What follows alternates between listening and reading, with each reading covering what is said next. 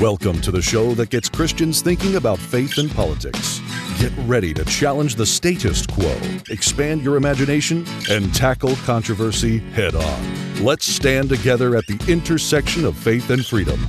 It's time for the Libertarian Christian Podcast.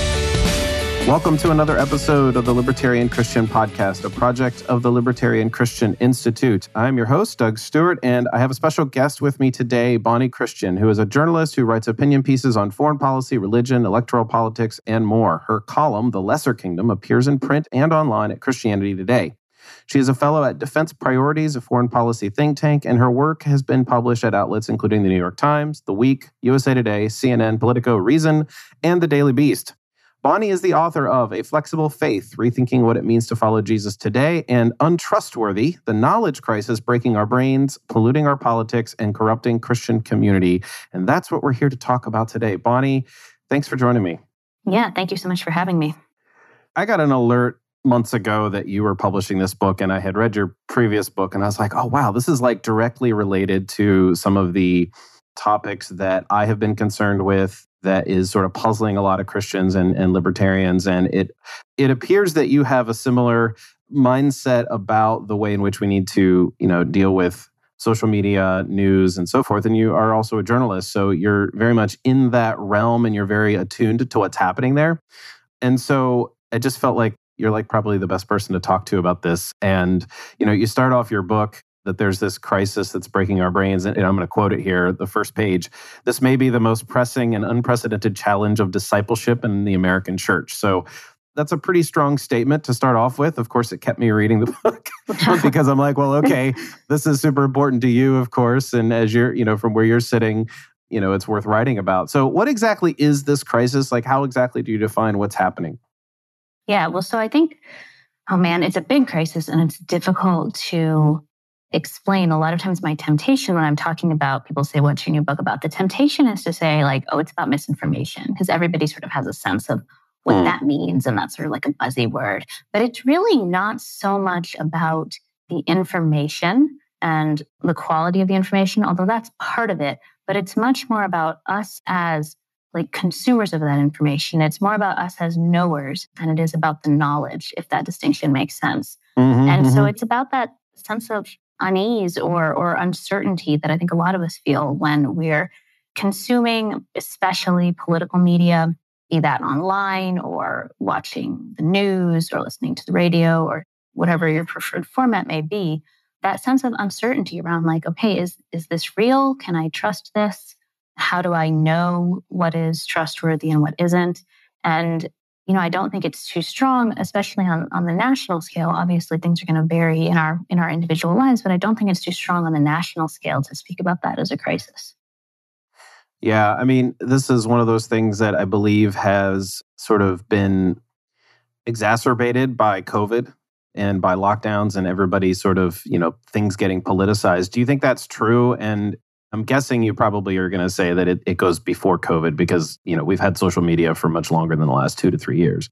Yeah, it definitely predates COVID. I do think, though, that a lot of us spent more time consuming political media during those years, whether, you know, in some cases that was because people were were living under like lockdown rules. That varied mm-hmm. a lot though across the country. And in some cases I think it was just, you know, this is a really major political event that we want updates on, right? And so, one way or another, I think a lot of us spent a lot more time, devoted a lot more of our attention to consuming media. And we're also, mm-hmm. in many cases, spending a lot less time and attention doing like normal, better things of, you know, hanging out with people, going to church groups, like just normal stuff that under other circumstances would help combat it. So, yeah, I don't think COVID at all started this, but I do think that it, in many cases, contributed to it. Do you think it predates social media?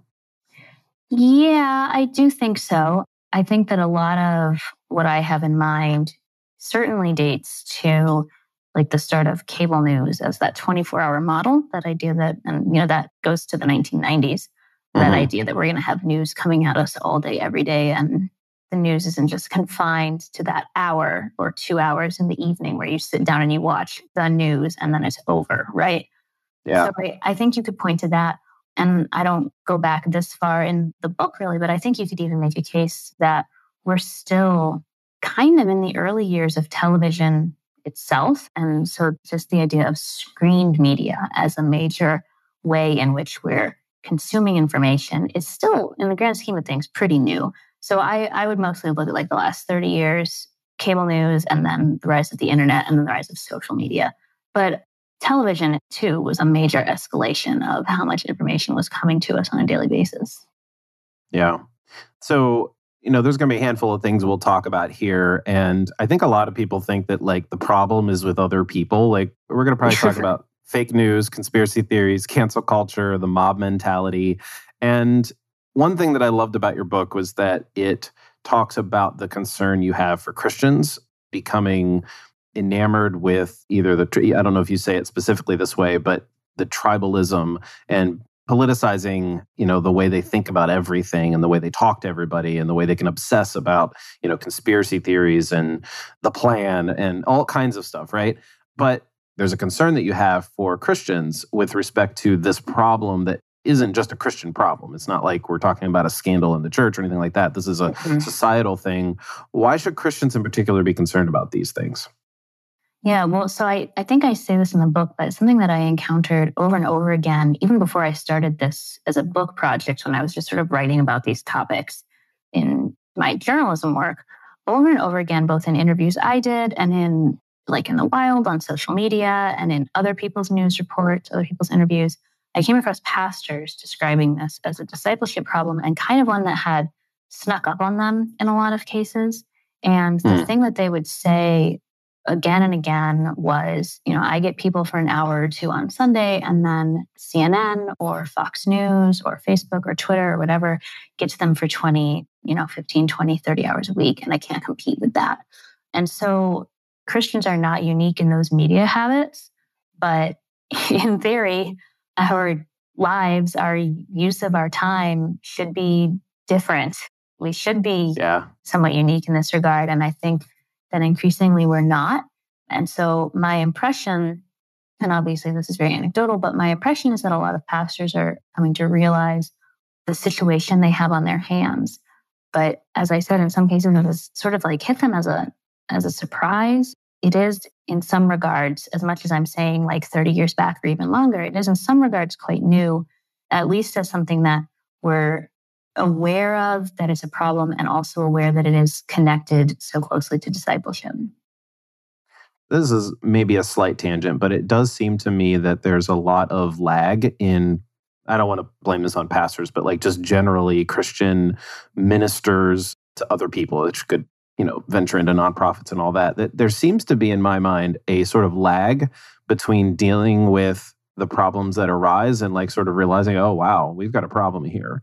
And I think you and I are not too far off in our generational situation that we grew up in similar circumstances where the internet was coming of age and I think there was a lot of fear earlier on but then that kind of went away pretty quickly. But I don't think a lot of people were thinking about well how is this changing our habits and our behaviors in a way that will eventually yield distrust and like they would maybe not even just distrust but like would even draw the attention away from community in the way that we were used to say pre 90s right yeah. and so it just seems to me that there are a lot of delays in church leadership per se that it appears that they're just ending up dealing with the symptoms rather than some of the the older habits that need to be sort of reinstated which i'd want to talk about here near the end of the episode but do you feel like that's your experience as well I do feel a sense of delay. I'm hesitant to say, like, is the delay unique to Christians? Like, are we more delayed than sort of the broader society? Mm. Because, you know, thinking back to like the early days of the internet, the concern was very much about like stranger danger, like somebody's going to lure your kid to a mm. parking mm. lot and kidnap them after like catfishing them in a chat room and pornography. And, you know, that was certainly the big concerns among Christians. And I think that was also especially the kidnapping scenario. I think that was like a more widespread thing as well. And then when social media first started, of course, there was that real optimism about it. Like, this is going to make us more informed citizens. We're going to do better democracy. Like, we're going to all have a voice. It's going to be so great. Mm. We're going to make more friends, meet more people. I think there was even a lot of optimism within the church of like, this is going to facilitate our community life instead of distract from it.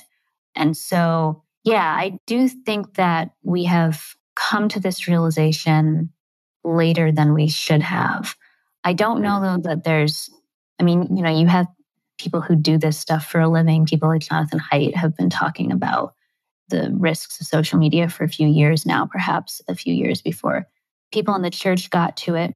But on the other hand, you know, I, I don't know, I kind of feel bad for pastors dealing with this right now, especially if you've been in ministry for 10 plus years. None of this would have been addressed in seminary. It just mm. was not on the radar back then, you know? And so part of the reason why in that opening chapter, as you mentioned, I discuss it as an unprecedented crisis for discipleship is that most things that pastors are dealing with people are pretty much the same as they've always been. You know, we have the same sins, we have the same foibles, we have the same like messy interpersonal dynamics. But this and the way that it claims our attention, I think, is legitimately new. What are some of the signs of this crisis? And maybe you can describe some of its characteristics. Like as you look out, I mean, we can talk very vaguely. We've been doing that for like the last 10 minutes. And like, so what are the things that you're seeing that are particularly troubling? Like, what are, like I said, the characteristics? Yeah. Well, at a personal level, a lot of it, as I've already alluded to, is about like time use, the way that we spend so much of our time and attention wading through like this endless stream of information of very mixed quality without really the time or the inclination to assess is what I'm reading true? Should I be reading this? Like, is this worth my time? Because we have at any moment in our pockets. You know, you're waiting in line at the grocery store for two minutes before you can put your food on the line. You can pull your phone out and start scrolling through some social media feed and read 50 different things like that. That it makes sheer, it makes rush hour a lot less stressful. that sheer quantity of just information coming at us and the sheer quantity of time that we spend like blasting that in our faces, I think that's a big part of it. I also think it's, you know, there's also like the production side of it, if you will, right? Like there are ongoing like pressures and debates within the media that like, you know, the media is not a perfect industry. I think I probably am a little bit more sympathetic to my fellow journalists than maybe like the average news consumer in America. But there are like real internal debates in the industry and real pressures, especially around how do we make money in, in a world where we cannot use the old advertising models of the pre-internet age? And so you know there are on that side of things there are concrete problems that are making it difficult to put out trustworthy information in a timely manner. And then there's this interplay right of one of the most striking statistics that i remember from when i was researching the book was that in the last few years, Americans have said that they find the media less trustworthy, but they're consuming more of it. And I think that really encapsulates where we are, which is just wading into all of this confusion, you know, not not with a, a strong regard for truth, but just looking for information that feeds our tribalism and gets us excited and gets us angry and fearful, gives us something to fight about, gives us a reason to go after people, gives us a mm. reason to be dismissive of people we dislike. And so it's a combination of, you know, there are real problems on the quality of the information, but also real problems in how we're behaving as we consume it and the sheer amount of time that we're spending consuming it.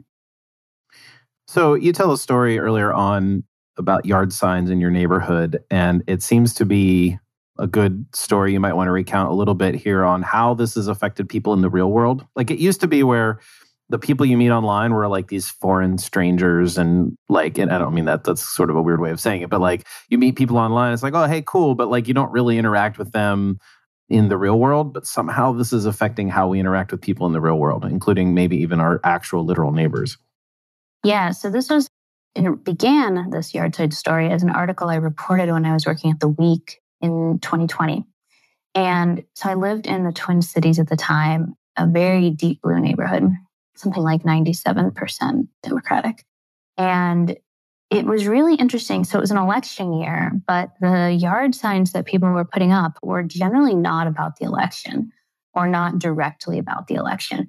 The most popular one was that in this house we believe sign that I'm sure everyone's seen. Mm-hmm. Yeah. You know, with the rainbow list of affirmations about women and, and Black Lives Matter and science is real and so on and so forth. And it got to the point where you almost couldn't go down a block without seeing one of these signs. And it was less so in our immediate, it wasn't quite as, as prolific in our immediate neighborhood, which had actually more immigrants and like working class people of color. But if you went into the adjoining neighborhood and there was not like a super bright line between the two, where it was more white middle class folks, it was just every single block, sign, sign, sign all the time. And so I was really curious about this because, you know, I am obviously very interested in politics, but I would never put up any political yard sign in my yard under any circumstances. And so I was curious to know like what was motivating people to want to do that. And so I interviewed some people who had the signs up. And their responses were super fascinating. So, like, one woman told me that it was a way to, quote, identify ourselves as friendly and safe. And she told me a story about one time she, somebody was walking past her house and pointed to her sign and said to the person they were walking with, like, this neighborhood is nice people. And, like, that's how you know it.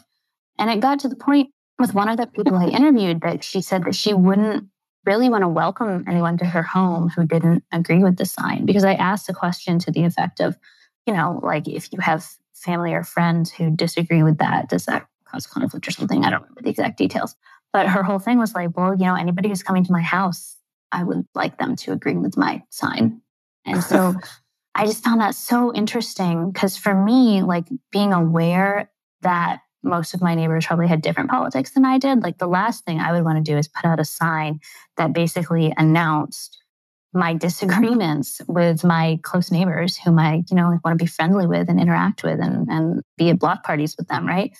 And so I think part of the difference was that, you know, she was confident that most of her neighbors probably did agree with it. But also, I think she wanted to make that statement and stake out that disagreement if there were people who who didn't agree and it it just struck me as as you mentioned like it was a very much like bringing our online signaling and our online political behavior into real life. You know it, there used to be these strong norms against talking about religion and politics in person because it became awkward and you know you don't want to offend people or whatever. Mm-hmm. yeah. Online those norms fell away and now it seems like that lack of a prohibition is bleeding out into real life so much so that we're willing to put a permanent like fixture in our yard to announce our politics to everyone who comes by our house. Yeah, I'm not a yard sign person either. I've had only one yard sign ever in my yard, and we were relatively new in our neighborhood, and I wasn't aware that you know most people didn't do that. Although there were a handful of people, and it was a Ron Paul 2012 uh, sign, which back then, like I don't know if a whole lot of people do that. It, you know, in my neighborhood, here it would be they more like who it know, was, yeah. They might know, but it was more like, oh, you're you're a third party person, right? Mm-hmm. And so, you know, you're a free thinker is sort of the ethos I wanted them to have of us and that kind of thing. So, but yeah, I'm not really a yard sign person, but like, man, can you imagine like what a libertarian yard sign would look like? And if you want to think pluralistically, it would be things like we believe that in this house we believe that disagreement is healthy and and that truth, you know, I think you mentioned about like truth comes from a multiple of angles, you know, we come to the truth from a multiple of angles and all kinds of other things that honestly I think that might actually work if it was crafted well, but I guess people like you and me aren't going to actually do it. So maybe there's somebody out there who will. Maybe. I want to talk about media trust because, you know, as a journalist, you said you're a little bit sympathetic to the plight of people trying to do well in in the media. Mm-hmm. You kind of mentioned the shift, you know, that we now have essentially a 24-hour news cycle that was started by, you know, CNN or headline news or whatever and that, you know, cable news channels in the 90s the distrust in media when people are asked that question and i don't know how you know it's hard to discern what exactly people are thinking of because you know when you said that people are consuming more even while they're increasingly saying we distrust it more i'm thinking well they're probably thinking well i only trust the media that i consume and the media that i don't consume is inherently distrustworthy. And it does seem that especially on the libertarian and even conservative side of things, that there is an inherent or, or, a growing distrust in corporate media or the traditional media like the New York Times or even sort of the we can even include Fox on this mm-hmm. because even though conservatives tend to favor Fox, that they don't like the major news channels because there's this inherent bias. What is your take on why people are distrustful? And um, yeah. you know, we can get into some of the possibilities of you know whether or not they're accurate and they have good reason to be. Yeah, well, so the polling on this suggests that the overwhelming reason that people think the media is untrustworthy is that journalists are deliberately deceiving their audience and that they're doing it for political reasons, which you do have sort of a left wing version of this where there's skepticism of the corporate media because they're serving big business. But the most mm. common mm. version of this is, you know, distrusting the mainstream media because they're all liberals and they're lying to you to help the Democrats. Mm-hmm. And I, I mean, having been a journalist, having been in, especially, so I spent seven years at theweek.com and we also had a magazine. You know, the great bulk of our newsroom was sort of like who you would expect to be in media, like young progressives. And having been in that newsroom, we took real care to not do exactly what people think is happening. Like journalists have flaws, and there are a lot of critiques, including critiques that I make in the book. There are a lot of fair critiques to be made of traditional media. But this idea that your average journalist is out there deliberately telling lies so that more Democrats will win elections, it is simply not true. It's just not true. Hmm. You know, the, the industry is having internal debates about like what objectivity is and whether that should be our overwhelming value in the way that you think about like sort of the classic 1950s objective journalism, whether that should still be the model. And that debate, unfortunately, because of the the nature of the industry and the nature of social media now that debate plays out in public and so it's very messy and people see what once would have been sort of an internal conversation among colleagues about best practices now it all mm-hmm. happens in in public in real time again there are a lot of critiques you can make of the media but this idea of like deliberate political deception, it's just not it. You know, it's funny. I have a number of family members who would qualify as inherently distrustful of the corporate press. Mm-hmm. And they will go to alternative forms of media, even places that sort of outlets that, uh, what's the word? I'm drawing a blank on the name, but places like the Drudge Report that don't mm, do their like own aggregators, uh, yeah, aggregators, yeah, that's the word. Thank you. Mm-hmm. That aggregators, and so like they'll go to like the Drudge Report or Citizens Free Press or whatever to all of the outlets you're supposedly avoiding. Well, right, and and well, either that or they're actually curating the news that you're supposed to see in a way that like even if they're pointing to like I know Drudge, I I know he used to point to Breitbart a lot, but like what I'm my experience is that he posts to a lot of fairly mainstream places, but he rewrites the headline so that you want, you know, it's a little bit clickbaity or a lot clickbaity. But it's almost like there's an implicit bias that's affecting things more so than like we believe that journalists are just shady people who don't care about the truth. Like I've never, I don't sort of take that view, but I do understand that there is an inherent bias that we all carry. And sometimes people aren't quite as open about that or even aware of it. Is that something that's probably has a little more explanatory value, or is there something more to that? Yeah, no, I mean, I think it does. And one of the things I, I talk about in my book is like, in a lot of cases, you just have journalists who who don't know what they don't know. There was a really interesting example of this just this week where there was a video from a Trump rally where basically at the end he's doing just it's an altar call. Like, have you seen this video? He's talking in like the slow voice over music. It's an altar call. Like mm. change out the words and it's so recognizable. And the people in the audience responded to that with raised hands, like in a, a, worship setting, generally with one finger pointing up, the way that you'll sometimes see at church, people will do, like, especially if there's a song about like there being just one God or God being like the primary thing in your life, people will raise hands and point one finger upward, right? And I'm sure you've mm-hmm. seen that. Yeah. And there were journalists who were posting about it and were like, this strange new hand signal has popped up at a Trump rally. What does it mean? No one knows what this means. No one knows where it came from. And like, they're not lying. Like, they're not trying to misinform anybody. They just haven't been to church. like, they just don't know what that is. right. So, you know, like, I think I posted something on Twitter, like, I'm begging national media outlets to hire one person who's been to church because that's you know religion is a kind of a still a big thing in this country and you would be it would behoove a national media outlet to have someone who's going to recognize that sort of thing and be able to explain it for their readers. And so that's you know like that kind of thing is something that shouldn't happen and ideally you would have media outlets making better hires more culturally diverse hires so that that's sort of what is this? At least you could have someone who could say hey maybe it's they feel like they're in church Mm-hmm. On the other hand, part of the reason, you know, and I can't speak to that specific case, obviously, right? To the specific journalists who were who were tweeting like, "What is this new scary new hand motion?" But there are like real and much more practical pressures on the industry, which lead to like job cuts and the fact that many outlets can't afford to have reporters on beats anymore.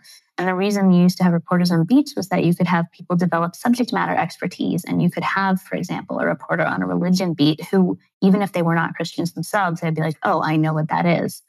It's difficult because everyone in many outlets, everyone is a generalist now and expected to crank out a whole bunch of real clicky articles all day long every day there's not time for deeper research. And so instead mm. of like finding out what that hand motion might be, you go to print saying, we don't know what this is.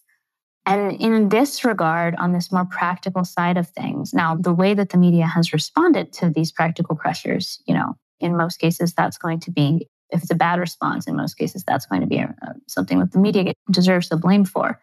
But the practical pressures are something to which sort of the average news consumer has contributed because every time we click on some clickbait sensationalized headline, that tells the press this is what people want, write more of this. This is what will pay your bills. Every time we jump a paywall and refuse to pay for better journalism, that says people don't value this. Go write some clickbait instead. Mm, and yeah. so, I mean, even with something like Drudge, right? Like on the media side of things, when Drudge writes a sensationalized headline and slaps it on top of your story and sends you a deluge of traffic, because Drudge can still do that. Drudge can change a whole day for you. When Drudge slaps on a sensationalized headline and sends a deluge of traffic, what that says to you as a journalist is this is how we, you know, I should spice up the story myself next time and send it to Drudge mm-hmm. with a spicy headline already written for him, right? like if people are not willing to pay for pay for good journalism, they're not going to get yeah. more journalism. It's just going to get worse and worse and worse. Yeah, you know, it's sometimes we've all noticed that headlines don't always aren't always accurate. And we understand that like, you know, if you write an article, you're not the person who is actually making the headlines because you have mm-hmm. other people making that decision. Is headline mis I want to use the word misinformation, but headline diversion or just like the nature that you just described that like headlines are meant to be clicked on is that part of the problem at all? Because i feel like there's a lot of headlines i mean other than when i read the babylon bee which clearly is satire other when i read that it's like wow this really is not about what the headline said it was about. But you, yeah. you get that information only because you're interested in it and you make it to the last paragraph. Right i mean some of that is probably innocent like just the inherent difficulty of capturing the gist of a story in a short, interesting way. But uh-huh. you know, some of it goes back to like people not knowing what they don't know. An example I have in, in the book was there was a headline about shortly after the burning of the Cathedral of Notre Dame, and it was tourist Mecca Notre Dame also revered as place of worship, um, with like metaphor from the wrong religion. It was a place of worship before tourism yeah. existed. Lots of problems, right? undoubtedly not written by the writers, probably written by, if I had to guess, like a young, early career editor who was on a lot of deadlines and, you know, wanted to get something out that sounded interesting, right? But a lot of, I think, where you get that kind of sensationalized headline on what is otherwise a, you know, a pretty fine piece of reporting. A lot of that is just like the sheer competition of there is so much content out there. And this is part of this is that as the internet obviously has allowed a real proliferation of media outlets. So the mainstream guys have a lot more competition now. And in some ways, that's a really good thing. But in other ways, it means number one, that you have outlets that are coming up that don't have even the basic like accountability procedures of like under what circumstances do we issue a correction that mm-hmm. the big long standing guys you know maybe they don't always do it well but they do have those policies in place. And then the other thing is just the sheer quantity you know? It was very very different if you were the only newspaper in town and you're reporting on what happened at the local school board meeting or whatever. There's no competition so you just write your boring factual headline you don't have to like fight someone, right, for those eyeballs. Yeah. If someone wants to know what happened to the school board, they're going to come to you. Maybe you have one other paper, right, that you're competing with. Like that's just not the same as the situation now where there's literally unlimited content and people are trying to somehow make their headline stand out. Yeah. So let's shift the conversation a little bit because I want to talk about the skepticism and the death of expertise Mm. Especially during COVID, I think this became particularly highlighted because you have people who will call attention to the mistakes or to the maybe genuine misleading, you know, data analysis by the quote unquote experts. Yet the people who want to defend the experts are like, well, yeah, but you're not an epidemiologist or you're not mm-hmm. an economist or you're not a you're not a whatever. And so, this whole idea of democratized knowledge, where you and I, Bonnie, have access to, if we wanted to, now again, it wouldn't give us the expert knowledge, but if you and I wanted to, we could spend, and we did in, in March of or April of 2020, have lots of time to research all kinds of things, right? Um, we, we had tons of time. I mean, some of us dealt with families and, you know, we, we chose to be outside because, you know, why not? But, you know, we can be sort of armchair maybe not experts, but like prosumer consumers, if you will. So, what is this death of expertise, and what do you see as part of the phenomenon? Yeah, so that phrase death of expertise is stolen from a book by the same name by a guy named Tom Nichols. And basically, what he argues is that we've had this real like loss of confidence in and respect for experts as a society. And so he says it's more than a natural skepticism toward experts, but the death of the ideal of expertise itself. Mm-hmm. In his phrase, a Google fueled Wikipedia based blog sudden collapse of any division between professionals and lay people, students and teachers, knowers and wonderers. In other words, those of any achievement in an area and those with none at all. That book came out before the pandemic, if I recall correctly. It was at least certainly written before the pandemic. And we are coming to this in a different place after that because you have so many examples, you know, of people, experts even openly admitting, I told a noble lie about this. Uh, mm-hmm. If I mm-hmm. recall correctly, Anthony Fauci admitted that I want to say on more than one occasion about different things. He just straight up yeah. came out and said, I changed what I said according to what I thought the public was willing to hear. And of course, there were also so many examples of, especially like mayors and governors who would issue some order and then go do the thing that they had banned. and so, yeah, it's a, I very much understand that it's a hard time to trust experts, and especially experts in that sort of like elite academic sense. The problem is that the society that we live in, it doesn't function without expertise. We, we have to have a degree of trust and expertise because every day, you know, and this I think should be a pretty intelligible point for libertarians, understanding like the way that the market works, the way that we hand things off to people who have knowledge that we don't have and we trust them and buy things from them. But even, you know, so like every time you go to the restaurant, to a degree, you are trusting in the expertise of the people in the kitchen that they're not going to serve you rotten uh-huh. food, that they know what they're doing. Every time you drive across a bridge, you're trusting in the expertise of the people who built that and designed that. And so we have this, in some ways, justified, very deep distrust of experts now, but we've made ourselves a society in which we can't get along without experts.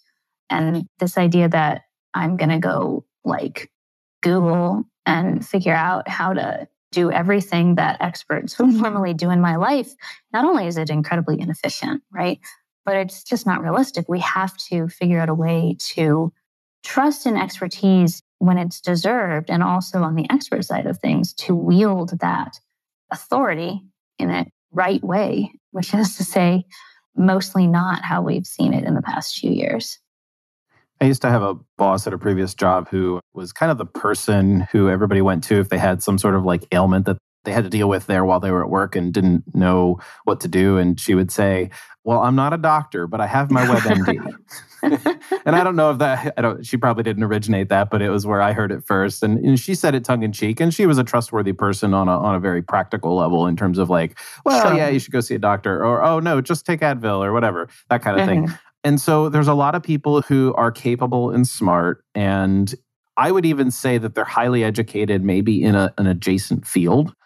Maybe they're a doctor, but not an epidemiologist, or maybe right. they're a, an economist, but not a historian, or vice versa. And I often worry that because there are sometimes entrenched experts who have a political bias or who have a particular agenda, even, or even their job is to have an agenda because they work for the government and they need to say, hey, let's stop a pandemic or let's make sure that we, you know, get a lot of people vaccinated or whatever it might be, that they have a different set of incentives than just discovering the truth. And so I don't trust my I'm making up an uncle that just Googles and learns more about Anthony Fauci.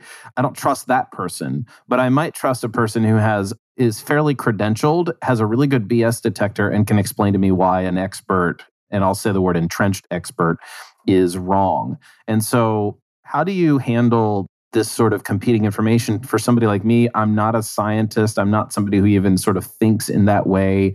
And so when when i you know it gets into the weeds really fast for someone like me when they try to explain why the epidemiologist paid for by the nih saying x well he's wrong about these things and so you need to take with caution what he's saying at some point I get into the weeds. I'm like, I don't even understand what I'm reading here. How do I go about trusting? So I guess the yeah. question for you here is how do non experts proceed with all of this? There's not a single easy answer. I think, you know, some of the things you mentioned in terms of real specific cases where you're trying to parse is this specific person someone who I should be trusting to speak on this issue? What you mentioned about like people who are experts, but then speaking outside their expertise, like that's a big problem right now, right? And it's something that social media encourages because you get a you get a social media following for your legitimate expertise, and then you start sort of just gradually drifting into commenting on things that are maybe at first kind of close, and then farther and farther until you're suddenly you're a quote unquote expert in things that are outside your actual expertise. So I think that's a good good principle to notice. And I would say that when we're talking about the government, thinking about like public health officials, this was something that was probably a, a major cause of a lot of our pandemic era unhappiness, which was that we had people who were legitimate public health experts, but frequently the model was not they're going to offer their insight and expertise and advice to the elected like officials who are actually like legally empowered to make decisions. In many cases, it was just sort of like the reins were handed over to the public health people who they have expertise in public health, but their expertise isn't governance and they weren't elected for governance. And so that seems to me as like a, a case where it's like that creep of expertise. Mm, yeah.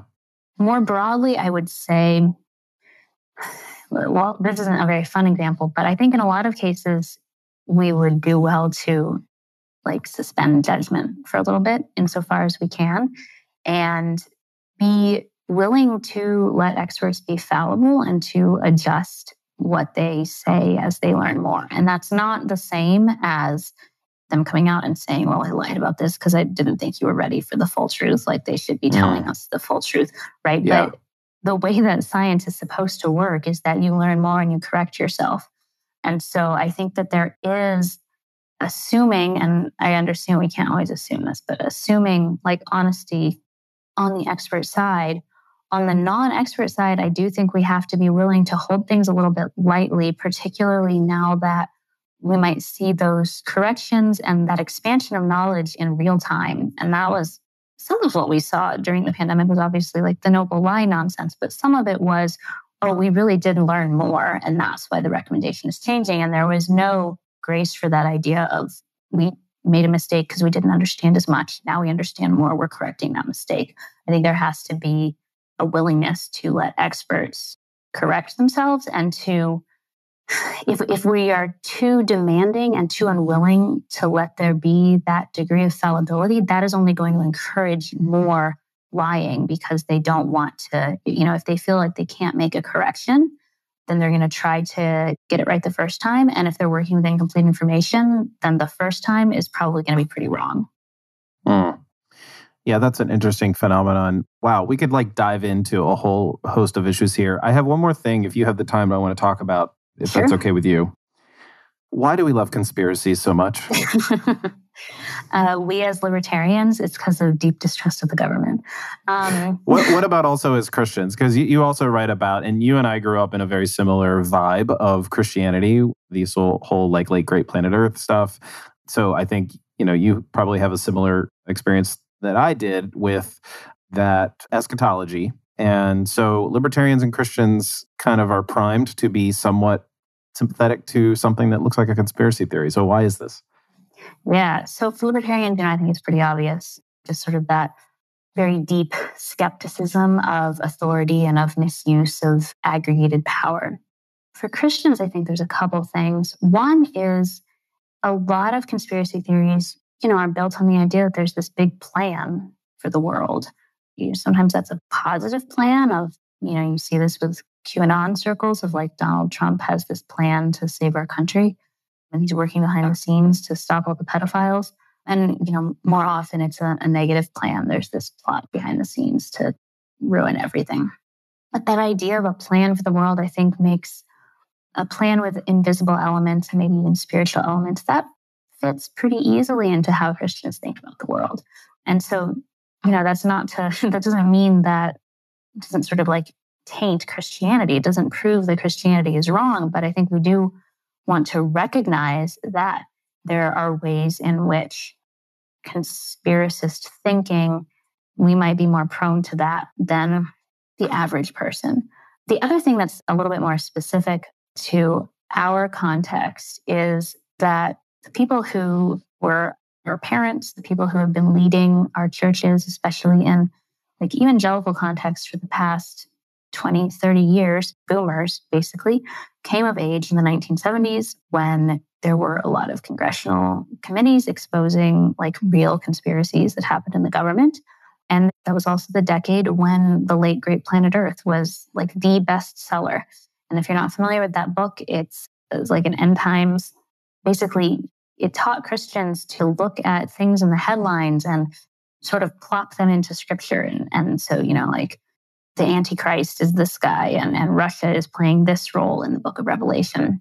I think even if people are not, you know, big fans of that book anymore, it was so influential and the milieu in which it was popular that that broader mindset of looking for evidence of God's plan for the end of the world in each day's headlines, that promoted a mindset of trying to figure out these secret pieces and that too is a mindset that makes a lot of sense for conspiracy theorizing. And so I think for for that generation who came of age during that time, and then also for everyone that they've been teaching and raising since. Mm, yeah.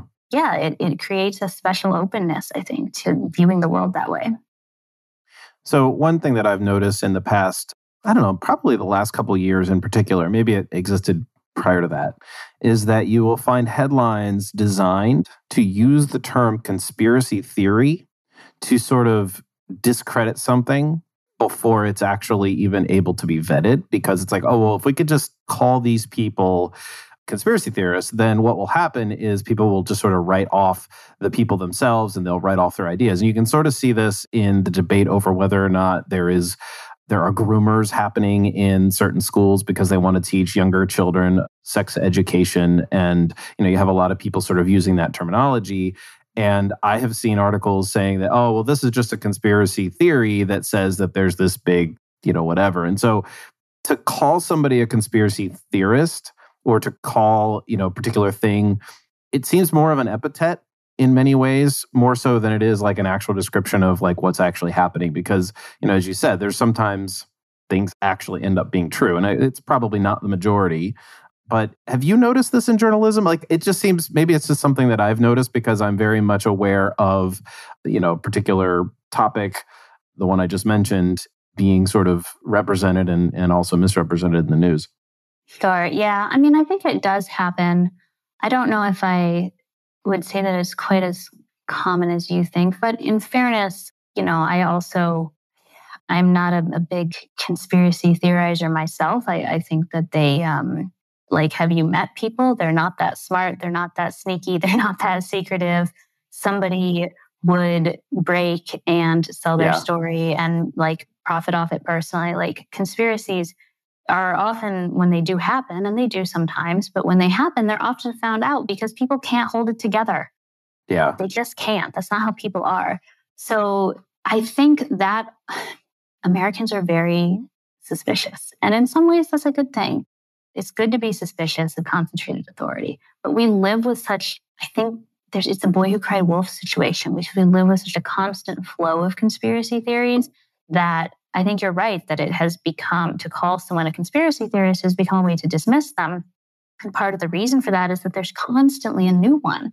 Like it used to be you would see it on like the National Enquirer at the grocery store about like Hillary Clinton is raising Bat Boy.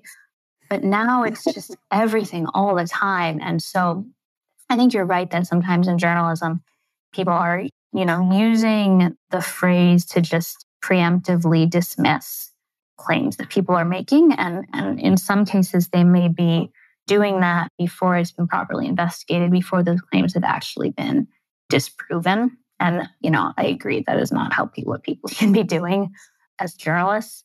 I also think, though, you know, I, I understand the impatience with so many conspiracy theories all the time because I feel that impatience myself sometimes.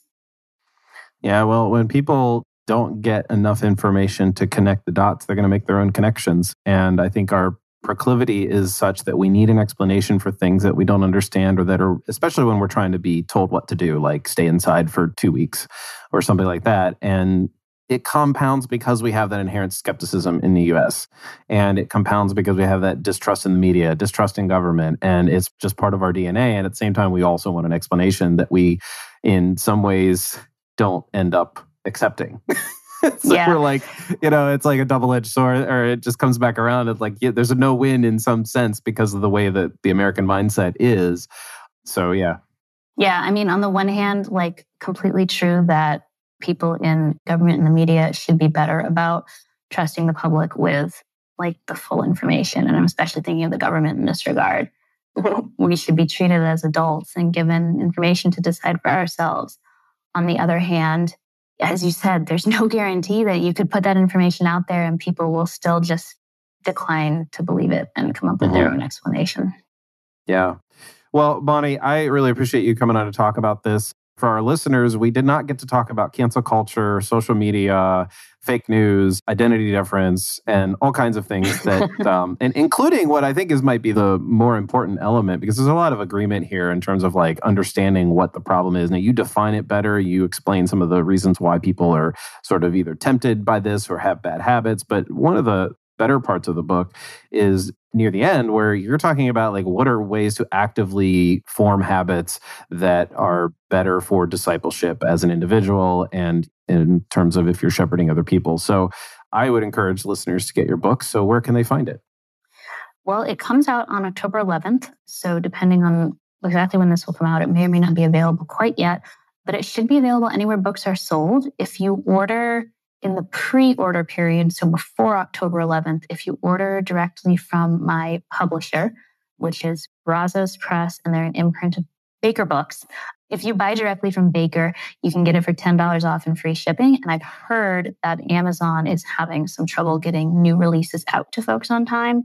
So, in terms of timeliness, that would be another advantage of buying straight from Baker.